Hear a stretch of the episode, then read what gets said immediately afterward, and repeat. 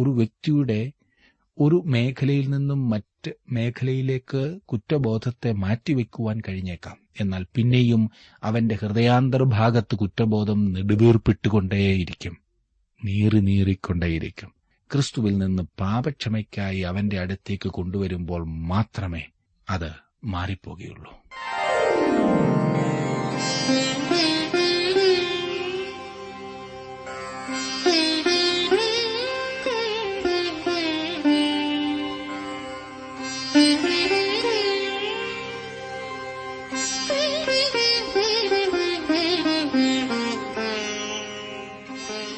T W ആറിന്റെ വേദപഠന class ആരംഭിക്കുകയാണ്. ജീവസന്ദേശം.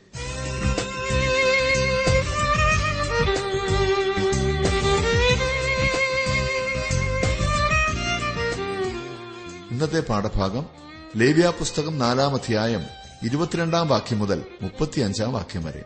പ്രാർത്ഥനയോടെ നമുക്ക് ശ്രമിക്കാം. സഹോദരൻ ജോർജ് ഫിലിപ്പ് ദൈവവചനം പഠിപ്പിക്കുന്നു.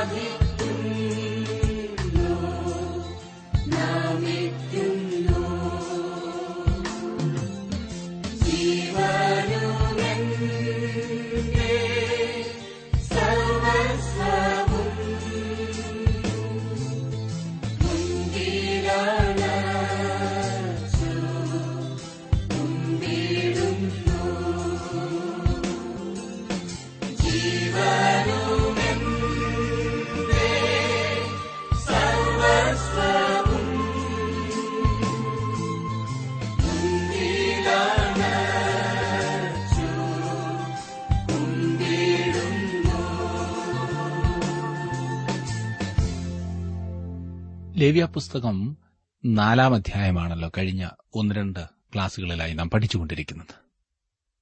ഈ ലേവ്യാപുസ്തകം നാലാം അധ്യായത്തിൽ പാപത്തെ ഒരു സ്വഭാവമായിട്ടാണ് പറഞ്ഞിരിക്കുന്നത്. പാപയാഗത്തെക്കുറിച്ചുള്ള വിശദീകരണം നാം ഇവിടെ കാണുന്നു. ആദ്യത്തെ രണ്ട് വാക്യങ്ങളിൽ അറിവില്ലായ്മയുടെ പാപങ്ങളെക്കുറിച്ച് പറഞ്ഞിരിക്കുന്നത് നാം കണ്ടു. പിന്നെ മൂന്ന് മുതൽ പന്ത്രണ്ട് വരെയുള്ള വാക്യങ്ങളിൽ പുരോഹിതന്റെ പാപത്തെക്കുറിച്ച് പറഞ്ഞിരിക്കുന്നത് നാം കണ്ടു.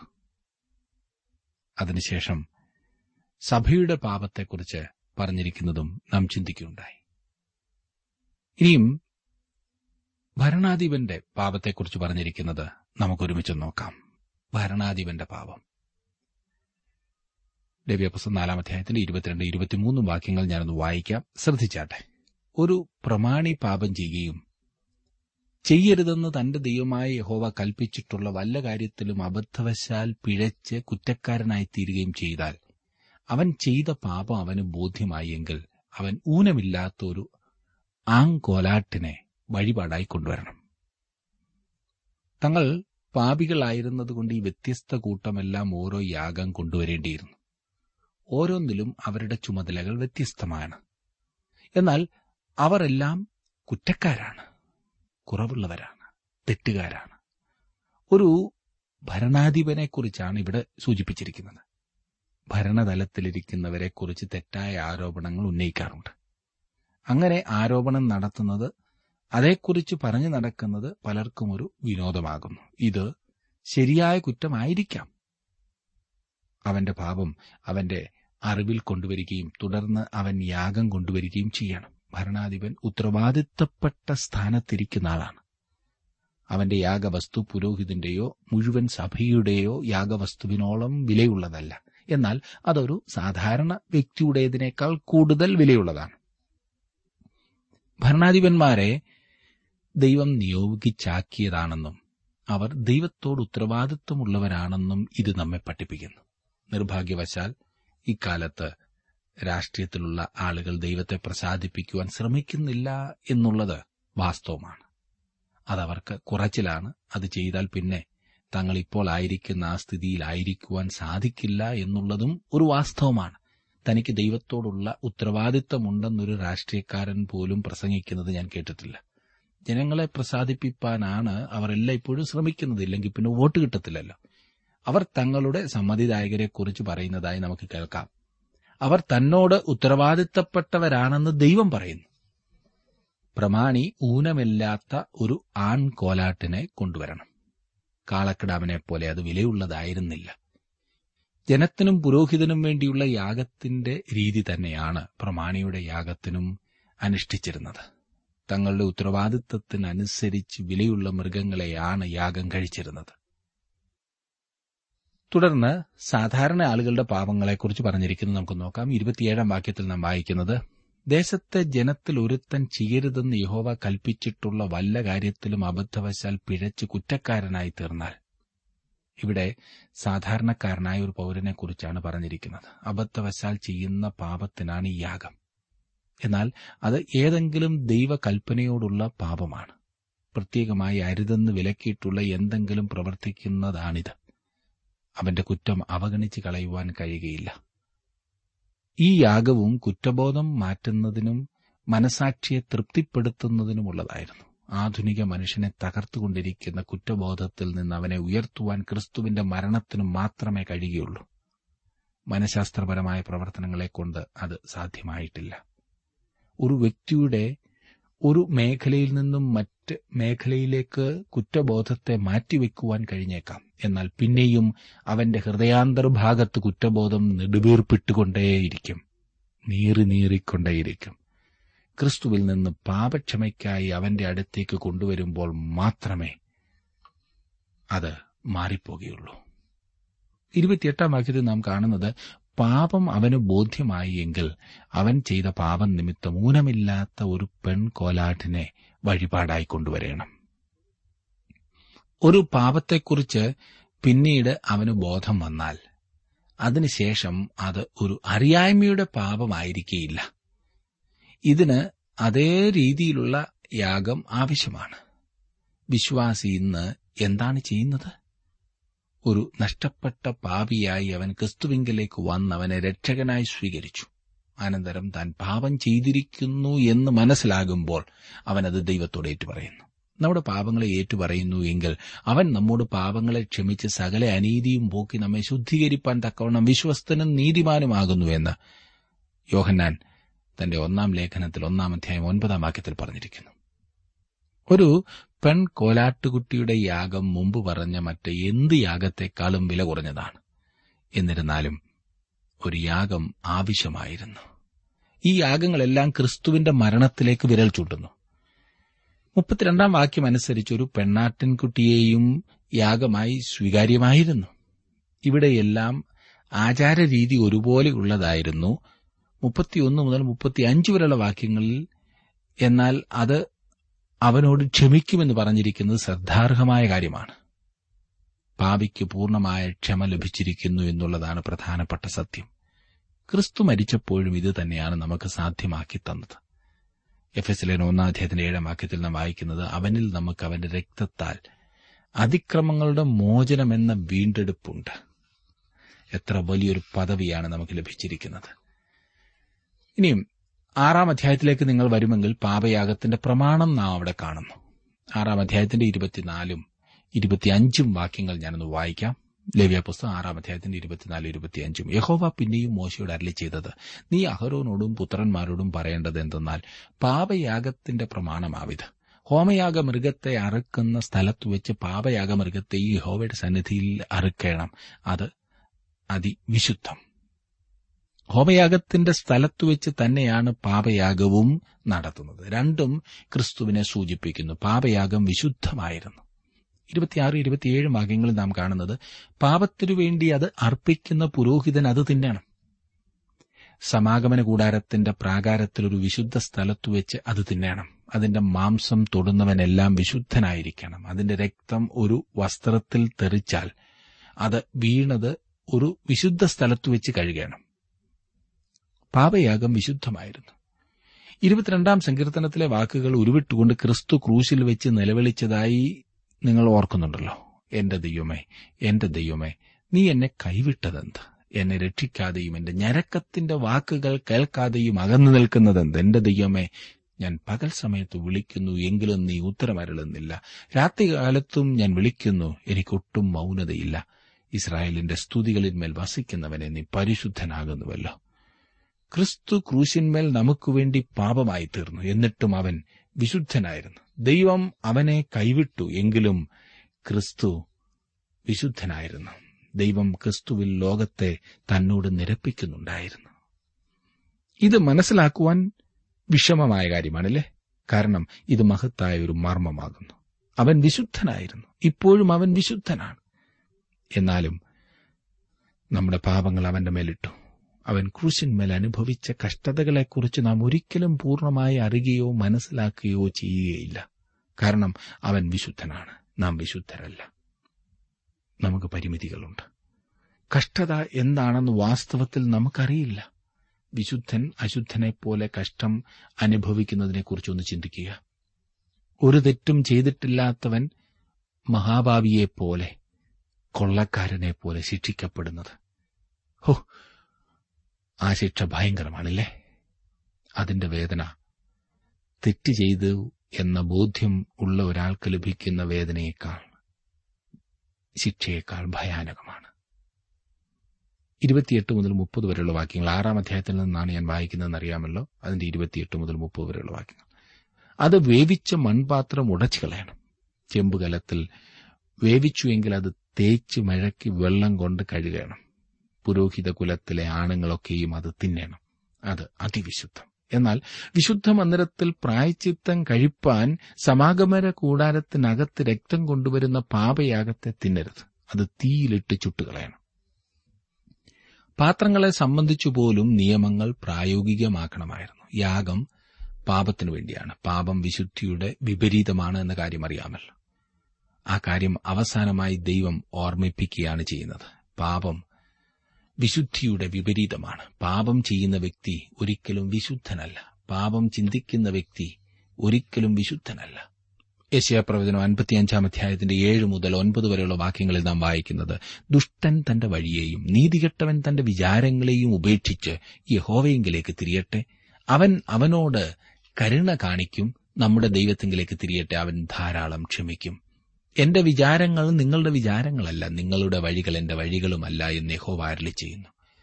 ആകാശം ഭൂമിക്കും മീതെ ഉയർന്നിരിക്കുന്നത് പോലെ എന്റെ വഴികൾ നിങ്ങളുടെ വഴികളിലും എന്റെ വിചാരങ്ങൾ നിങ്ങളുടെ വിചാരങ്ങളിലും ഉയർന്നിരിക്കുന്നു. പ്രിയ സ്നേഹിത, താങ്കൾ പ്രത്യേകം ഓർത്തിരിക്കേണ്ട ഒരു കാര്യമെന്തെന്നാൽ, പാപം ചെയ്യുന്നതിനു വേണ്ടിയല്ല പാപത്തിൽ നിന്ന് അവൻ നമ്മെ രക്ഷിച്ചത്. ഞാൻ എന്റെ പിതാവിനെ സ്നേഹിക്കുമ്പോൾ അദ്ദേഹത്തിന് ഇഷ്ടമുള്ളത് മാത്രം ചെയ്യുവാൻ പ്രത്യേകം ശ്രദ്ധിക്കും. അങ്ങനല്ലേ നിങ്ങളും? തെറ്റ് ചെയ്തൊരു കുട്ടിയോട് പിതാവ് ക്ഷമിച്ചു എന്നിരിക്കട്ടെ, യഥാർത്ഥത്തിൽ അവന് ശിക്ഷ ലഭിക്കേണ്ടതാണ്, അതിന് അവൻ യോഗ്യനുമാണ്. എന്നാൽ പിതാവ് അവനോട് ക്ഷമിച്ചു. ഈ ക്ഷമ രണ്ടു വിധത്തിൽ അവന് കാണാവുന്നതാണ്. ഒന്ന്, ഇനിയും തെറ്റ് ചെയ്താലും പിതാവ് ക്ഷമിക്കും എന്ന് കരുതാവുന്നതാണ്, അങ്ങനെ കൂടുതൽ പാപം ചെയ്യാവുന്നതാണ്. അതല്ലെങ്കിൽ, എന്റെ അപ്പച്ചനെ ഞാൻ വേദനിപ്പിച്ചിട്ടും അദ്ദേഹം എന്നോട് ക്ഷമിച്ചല്ലോ, അദ്ദേഹത്തിന് എത്രമാത്രം വേദന ഞാൻ വരുത്തി, ഇനി മേലിൽ ഞാൻ അദ്ദേഹത്തിന് ഇഷ്ടമില്ലാത്തത് ചെയ്യുകയില്ല. എന്റെ പിതാവ് എത്ര സ്നേഹവാനാണെന്ന് മനസ്സിലാക്കി കൂടുതൽ അദ്ദേഹത്തെ സ്നേഹിക്കുക, അവിടുന്ന് ആഗ്രഹിക്കാത്ത കാര്യങ്ങളിൽ നിന്നും അകന്നു നിൽക്കുക. ഇതാണ് രക്ഷിക്കപ്പെട്ട ഒരു ദൈവപൈതലിന്റെ യഥാർത്ഥ മനോഭാവം. രക്ഷിക്കപ്പെടുവാൻ ആവശ്യം വിശ്വാസം ഒന്നു മാത്രമെന്ന് ഞാൻ പറയുമ്പോൾ പലർക്കും അത് ബുദ്ധിമുട്ടായി തോന്നും. അവർ അങ്ങനെ ചിന്തിക്കുന്നത് ആത്മാർത്ഥത കൊണ്ട് തന്നെയാണ്. എന്നാൽ ഞാൻ പറഞ്ഞു വരുന്നത്, ഈ പറയുന്ന പ്രവൃത്തികളെല്ലാം വിശ്വാസത്തിന്റെ പ്രതിഫലനങ്ങളാണ്. ഞാൻ യേശുവിൽ വിശ്വസിക്കുമ്പോൾ വിശുദ്ധ ജീവിതം നയിക്കുമെന്നത് സത്യമാണ്. എന്റെ വിശ്വാസത്തെ വർദ്ധിപ്പിക്കുന്ന പ്രവർത്തനങ്ങളെല്ലാം ഞാൻ ചെയ്യും. എന്റെ വിശ്വാസത്തിൽ വളരുവാൻ എന്നെ സഹായിക്കുന്ന കാര്യങ്ങൾ കണ്ടുപിടിച്ച് ഞാൻ ചെയ്തുകൊണ്ടേയിരിക്കും. അതൊരിക്കലും തെറ്റ് ചെയ്യുവാനുള്ള ഒരു മുഖാന്തരമായി ഞാൻ കാണുകയില്ല.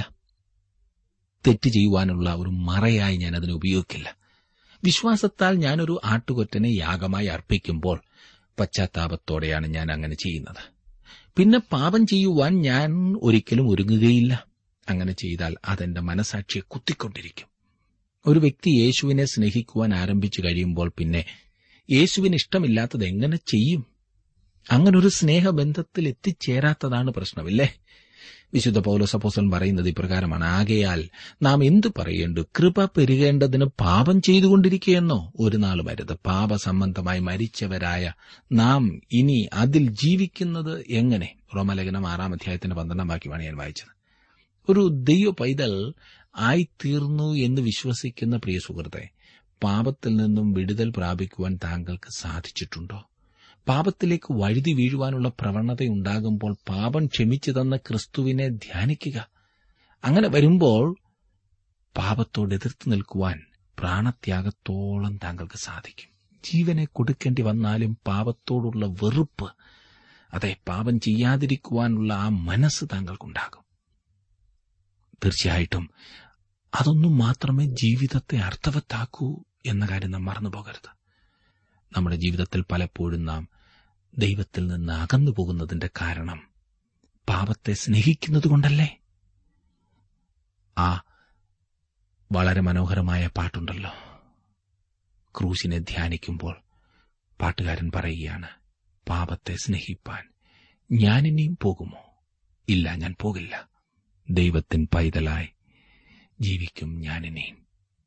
നാം ഇങ്ങനെ ഒരു യാഗമുണ്ട് എന്ന കാരണത്താൽ വീണ്ടും വീണ്ടും പാപം ചെയ്യുക എന്നതാണോ പരിഹാരമായിട്ടുള്ള കാര്യം? അല്ല, നാം ചെയ്യേണ്ടത്, എനിക്കു വേണ്ടി യാഗമായി തീർന്ന എന്റെ അരുമനാഥൻ ഇനിയും വേദനിക്കപ്പെടുവാൻ പാടില്ല, അവനെ ഇനിയും കുത്തുവാൻ പാടില്ല, അതുകൊണ്ട് അവനിഷ്ടമില്ലാത്തത് ഞാൻ ചെയ്യില്ല എന്ന തീരുമാനം, അതാണ് നന്ദിയുള്ള ഒരു ഹൃദയത്തിൽ നിന്നും ഉണ്ടാകുന്നതായ തീരുമാനം.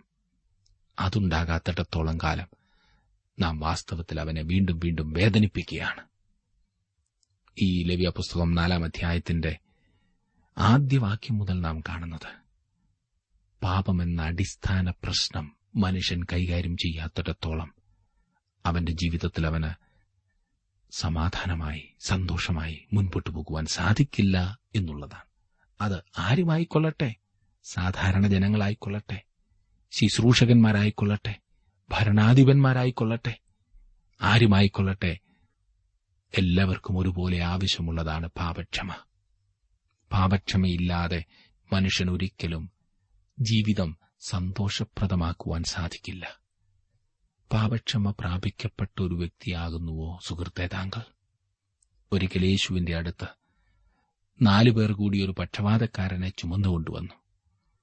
യേശു ഇരുന്ന ഭവനത്തിൽ അവനെ വാതിലിൽ കൂടെയോ ജനലിൽ കൂടെയോ അകത്ത് പ്രവേശിപ്പിക്കുവാൻ സാധിക്കാതെ വന്നപ്പോൾ യേശു ഇരുന്ന സ്ഥലത്തിന്റെ മേൽക്കൂര പൊളിച്ച് അവനെ യേശുവിന്റെ മുൻപിൽ ഇറക്കിവെച്ചു. ഈ മനുഷ്യന്റെ ഏറ്റവും വലിയ പ്രശ്നം അവന് നടക്കുവാൻ കഴിയുന്നില്ല, അവന് ഒരുവിധത്തിലും ചലിക്കുവാൻ കഴിയുന്നില്ല, അവന്റെ സ്വാതന്ത്ര്യമെല്ലാം നഷ്ടപ്പെട്ടു എന്നുള്ളതാണ്. പക്ഷവാതം. എന്തു ചെയ്യണമെന്ന് എന്നോട് ചോദിച്ചാൽ ഞാൻ പറയും, എനിക്ക് സൗഖ്യം വേണം. അത് മാത്രമേ മനുഷ്യരായ നമുക്ക് ചിന്തിക്കുവാൻ സാധിക്കൂ. എന്നാൽ യേശു ആ മനുഷ്യനെ നോക്കി, എന്നിട്ട് പറഞ്ഞു, മകനെ, ധൈര്യമായിരിക്കുക, നിന്റെ പാപം മോചിച്ചിരിക്കുന്നു. യേശു നോക്കിയപ്പോൾ ആ മനുഷ്യന്റെ ഏറ്റവും വലിയ ആവശ്യം പാപമോചനമായിരുന്നു, പാപത്തിൽ നിന്നുള്ള വിടുതൽ, പാപത്തിൽ നിന്നുള്ള ആ മോചനം, പാപക്ഷമ പ്രാപിക്കുന്ന അല്ലെങ്കിൽ പ്രാപിച്ചു എന്നുള്ള ഉറപ്പ്. അത് ലഭിക്കാതെ എത്ര രോഗസൗഖ്യം ലഭിച്ചാലും, എത്ര പണമുണ്ടാക്കിയാലും, ലോകപ്രകാരം എത്ര ഉയർന്ന അവസ്ഥയിലായിരുന്നാലും വിശേഷമില്ല എന്ന് യേശുവിനറിയാം. അരുമനാഥൻ അവനെ പാപത്തിൽ നിന്നും മോചനം നൽകി സന്തോഷമുള്ളവനാക്കി. അതിനുശേഷം അവനോട് പറഞ്ഞ്, കിടക്കയെടുത്ത് നീ വീട്ടിൽ പോകുക എന്ന്. എന്നെ ശ്രദ്ധിക്കുന്ന പ്രിയ സുഹൃത്തെ, ഭൗതികമായ ഏതെങ്കിലും വിധത്തിലൊക്കെ ഉയരുവാനുള്ള തത്രപ്പാടിൽ താങ്കൾ മുൻപോട്ടു പോകുകയാണ്. നല്ല കാര്യം, ഒരുപക്ഷെ നല്ല വീടുണ്ടാകും, എല്ലാവിധ സൗകര്യങ്ങളുണ്ടാകും, വളരെയേറെ വസ്തുവകൾ ഉണ്ടാകും, പണമുണ്ടാകും, യാതൊന്നിനും ഒരു കുറവില്ല. എന്നാൽ ഹൃദയത്തിലെ കുറ്റബോധം, അതെ, ഞാൻ ചെയ്യരുതാത്തവ ചെയ്തു എന്നുള്ള ആ ചിന്ത, ഞാൻ ചെയ്യേണ്ടവ പലതും വിട്ടുകളഞ്ഞു എന്നുള്ള കുറ്റബോധം, ഇത് താങ്കളെ നിരന്തരം ശല്യപ്പെടുത്തുന്നുവെങ്കിൽ അത് സ്വാഭാവികമാണ്. കാരണം പാപക്ഷമ പ്രാപിക്കാതെ, പാപസ്വഭാവത്തിൽ നിന്നും വിടുതൽ പ്രാപിക്കാതെ താങ്കൾക്ക് സന്തുഷ്ടമായൊരു ജീവിതം നയിപ്പാൻ സാധിക്കില്ല. അതിനായി ദൈവകരങ്ങളിലേക്ക് സമർപ്പിക്കുമോ? ഇന്ന് ഒരു ആട്ടിൻകുട്ടിയെ യാഗമർപ്പിക്കേണ്ട കാര്യമില്ല, ഇന്നൊരു കാളക്കിടാവിനെ യാഗമർപ്പിക്കേണ്ട കാര്യമില്ല. നമുക്ക് വേണ്ടി കർത്താവായ യേശുക്രിസ്തു, ലോകസ്ഥാപനത്തിനു മുമ്പ് കുരളിറക്കപ്പെട്ട കുഞ്ഞാട്, അവൻ നമുക്ക് വേണ്ടി അറുക്കപ്പെട്ടു. അവനാണ് കുഞ്ഞാട്. അവന്റെ മരണത്തിൽ വിശ്വസിക്കുന്ന ഏതൊരു വ്യക്തിക്കും ജീവിതം പാപക്ഷമ പ്രാപിച്ച ഒന്നായി കണ്ട് മുൻപോട്ട് പോകുവാൻ സാധിക്കും. അതെ, കുറ്റബോധത്തിൽ നിന്നും വിടുവിക്കപ്പെട്ട ഒന്നായി അനുഭവിച്ച് മുൻപോട്ട് പോകാൻ സാധിക്കും. താങ്കളുടെ ജീവിതത്തെ അങ്ങനെയുള്ള ഒരു വലിയ ഭാഗ്യാവസ്ഥയ്ക്ക് വേണ്ടി സമർപ്പിക്കുമോ?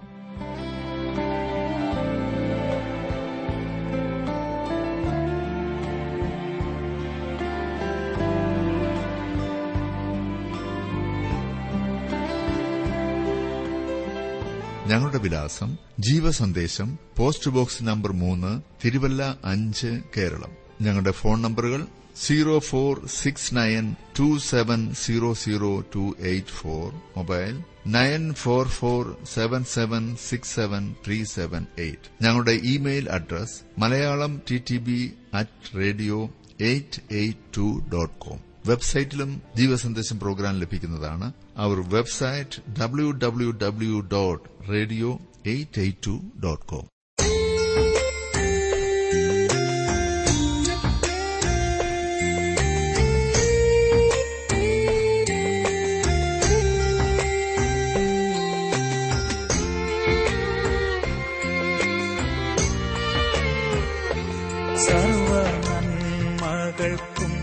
സർവദാനങ്ങൾക്കും ഉറവിടമാണെന്നേശുവേ, സർവനന്മകൾക്കും സർവദാനങ്ങൾക്കും ഉറവിടമാണെന്നേശുവേ, നിന്നെ ഞാൻ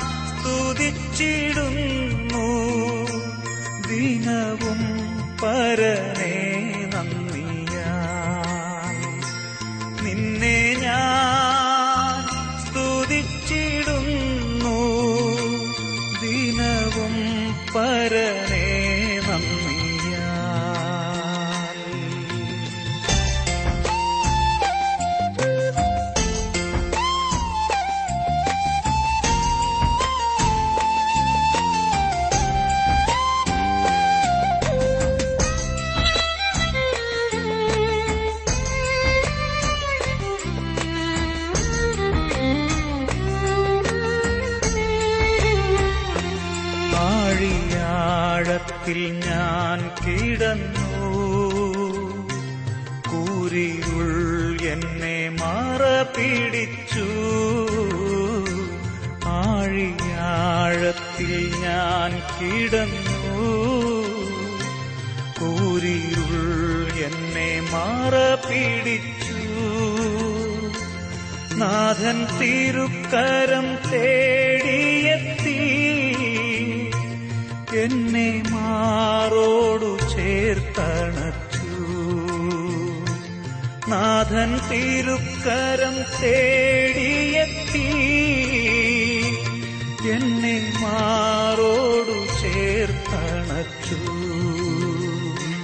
സർവനന്മകൾക്കും സർവദാനങ്ങൾക്കും ഉറവിടമാണെന്നേശുവേ, നിന്നെ ഞാൻ സ്തുതിച്ചിടുന്നു. ദിനവും പരനേ നന്ദിയാ.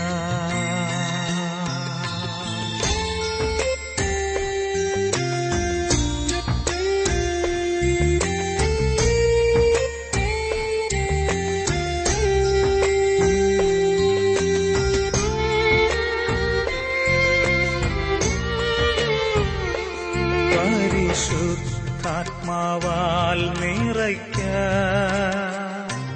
അനുദിനവും എന്നെ പരനേ. പരിശുദ്ധാത്മാവാൽ നിറയ്ക്ക അനുദിനവും എന്നെ പരനേ. തിരുവേലയെ തികച്ചിടുവാൻ നൽവരങ്ങളെ നൽകിയിടുക. തിരുവേലയെ തികച്ചിടുവാൻ നൽവരങ്ങളെ നൽകിയിടുക. സർവനന്മകൾക്കും സർവദാനങ്ങൾക്കും ഉറവിടമാണെന്നേശുവേ. സർവനന്മകൾക്കും സർവദാനങ്ങൾക്കും ഉറവിടമാണെന്നേശുവേ,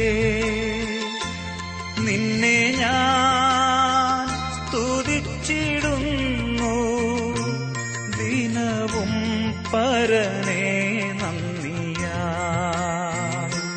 നിന്നെ ഞാൻ സ്തുതിച്ചിടുന്നു. ദിനവും പരനേ നന്ദിയാ. നിന്നെ ഞാൻ സ്തുതിച്ചിടുന്നു.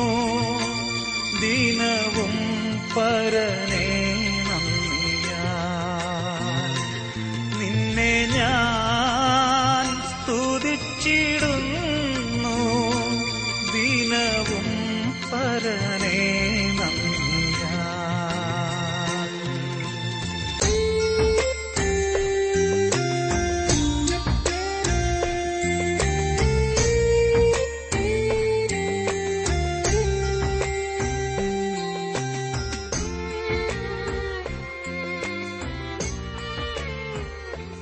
സർവനന്മകൾക്കും സർവദാന